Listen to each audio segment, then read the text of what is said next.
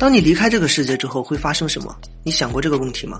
是彻底不存在了，还是以灵魂的方式继续守护在这里？又或者是像神话故事中记载的那样，去到一个名叫天堂或者是地狱的地方？那会不会继续开始下意识的生活呢？还是所有的记忆都全部消失殆尽？每当想到这里，都避免不了唯心主义。不管是丢失记忆，还是与亲人彻底分离，听起来都是一些十分悲伤的话题。最重要的是，这些问题好像都没有标准答案。因为目前看来，人在消失之后就无法再留给后人其他提示了。但真的是这样吗？或许我们还真的有办法探索。大家好，我是白同学。今天我们要说的书籍是《生命不息》。按照常理来讲，要想知道我们离开这个世界之后会发生什么，那就必须在去世之后再进行一些实验。听起来好像是个伪命题啊。逻辑上来看，要想完成这个研究，就只有一个方法：必须要有一个人亲身经历死亡，然后再死而复生。最后将自己经历的一切记录下来，听起来就感觉特别魔幻，并且十分的不人道。万一活不过来呢？但实际上还真的有类似的实验，比如说濒死体验。所谓的濒死体验，大意就指受到某些严重的意外创伤或者是疾病的人，在身体与大脑已经失去生命特征之后，又因为一些特殊的方法重新复活的人所经历的体验。比如说，老张经历了严重的车祸。被送到医院时，已经失去了生命特征，家人不忍心就这样让他失去生命，所以就接连抢救了几天的时间，没想到还真的就救回来了。这个时候的老张就有可能经历了濒死体验。很多人都以为老张这段时间没有任何记忆，实际上根据《生命不息》这本书作者的调查来看，并不是这样的。《生命不息》的作者叫做雷蒙德·穆迪，是公认的濒死体验之父。他毕业于弗吉尼亚大学，同时还有该校的文学学士、文学硕士与哲学博士学位。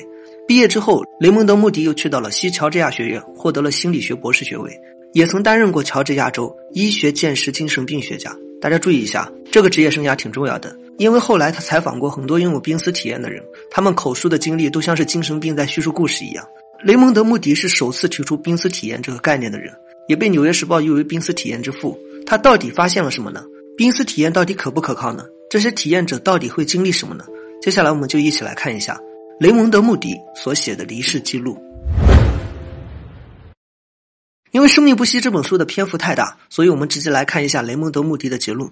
根据他的调查与心理学家的研究来看，这些濒死体验者大概普遍会经历以下几个阶段。我们按照比例来看一下。首先，在失去意识之后，大约有五分之三的人会感觉到极度的平静，整个世界好像就静止了一样，感觉自身会特别的轻松。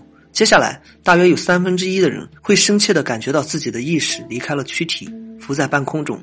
这里他们描述的非常详细，大概就像是电影《奇异博士》中所刻画的一样。可以看到医生在自己的身体边忙碌。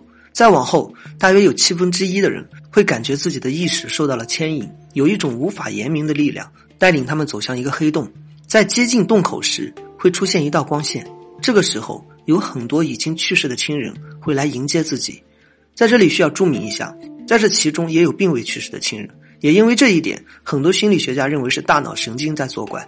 看到亲人之后，自己的脑海中会闪过自己一生经历的重大事件，再往后，所有的感觉消失，就像是和宇宙融为一体一样。以上大约就是这些体验者的经历。很多人可能会觉得疑惑，除了出体之外，也没有太魔幻的事情啊，基本上就可以认定是大脑神经在作怪啊。但实际上，事情并没有那么简单。从“生命不息”这四个字上，我们也可以知道，离开这个世界好像并不是生命的尽头。基本上所有的体验者都会有灵魂出体和人生回顾一样的经历。这个时候的体验者会以意识的形式存在，并且以一种倒叙的方式回顾自己人生的重大事件，就好像是要接受某种审判一样。除此之外，还有一部分体验者会有一段不同寻常的经历。首先，他们会穿过一个泛着白光的隧道。这种感觉就好像是说，这个世界由不同的空间组成，而他们穿过的这条隧道，就是我们这个空间与另一个空间的连接口。穿过隧道之后，他们能够深切地感觉到自己进入了另一个空间或者是维度。在这里有一点需要注意，在雷蒙德·穆迪的调查中，他们进入的这个空间或维度，根据他们生前的信仰不同、体验不同，也会有所差异。简单来说，比如说你是一个虔诚的基督教徒，你就会进入天堂或者是地狱。你生前是一个好人，就会进入天堂；生前是一个恶人，就会进入地狱。比如说你是其他信仰，也会进入这个信仰所存在的维度。这么听起来，好像神话传说的记载都是真实的，听起来确实有点像胡扯。大家先不用抨击或者是盲目相信，我们稍后会做一个解释。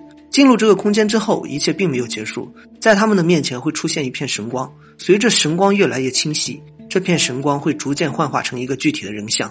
这个人像的样貌就是我们熟悉的亲人，他们会牵引你重新认识这个不一样的世界。但是这些体验者都知道，这并不是自己的亲人。或许说，他们只是幻化成为了亲人的模样。按理来说，接下来的一步就是认识天堂或者地狱了，但是却并没有接下来的步骤，因为在此之后，在濒死体验接近尾声的时候，会有一个洪亮的声音出现。这个声音不是喊出来的，而是直接出现在脑海中。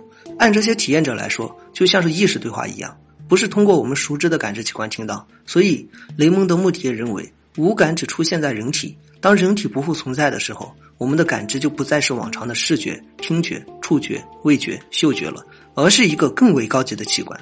这个声音会告诉体验者大限未到，需要再回到自己的身体。之后，他们就会再次被一种力量牵引，慢慢回到自己的身体，与身体重合。之后，就逐渐恢复了意识，再之后就复活了。到了这里，我们做一个测试：如果我们是一个心理学家，听到一位体验者这样的口述，你会怎么判断真假呢？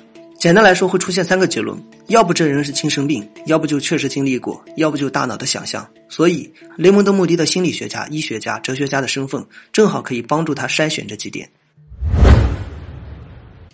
因为雷蒙德·穆迪医学鉴是精神病学家的身份，所以很快排除了精神问题这个结论。目前来看，就只有两种可能性了：要不就这些体验者确实经历了上述的过程，要不就他们的意识在作怪。怎么从这两点中找到一个答案呢？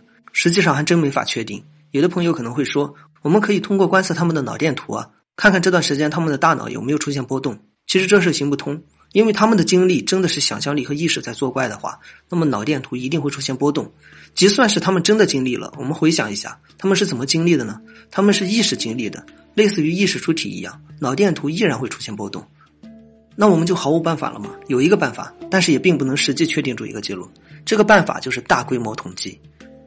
从事医学行业的朋友知道，英国的《柳叶刀》杂志算是世界上顶级的医疗杂志了，权威性的话就不用说了。在这份杂志上就统计过濒死体验研究，雷蒙德·穆迪也引用过杂志中的一篇论文，其中是这么记录的：在荷兰的伦恩斯塔德医院中的心血管中心曾经对这个事儿做过统计调查。他们针对1998年到1992年间被成功抢救的334位26岁到92岁的突发性心肌梗塞患者进行了长达八年的追踪式濒死体验研究，记录了这些病人发病时的病情、所用药物、当时采取的医疗措施等细节。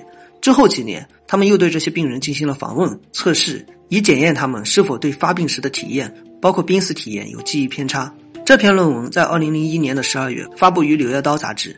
是目前看来比较权威且科学的。他们是这么总结的：这种体验常常出现在没有脑电波与心电图的死亡状态时，也就是说，这个时候的体验者应该是没有任何记忆的，因为他的大脑并没有出现任何的波动。根据药物分析来看，这种体验与药物与心理因素都没有任何关系，与患者的病情也没有任何关系。也就是说，这种体验的出现与想象力无关，完全取决于这个人到底还存不存在生命迹象。可能有很多朋友觉得国际研究不太靠谱，其实这事国内也有研究。在国内有一位叫做冯志颖的医生也研究过这件事。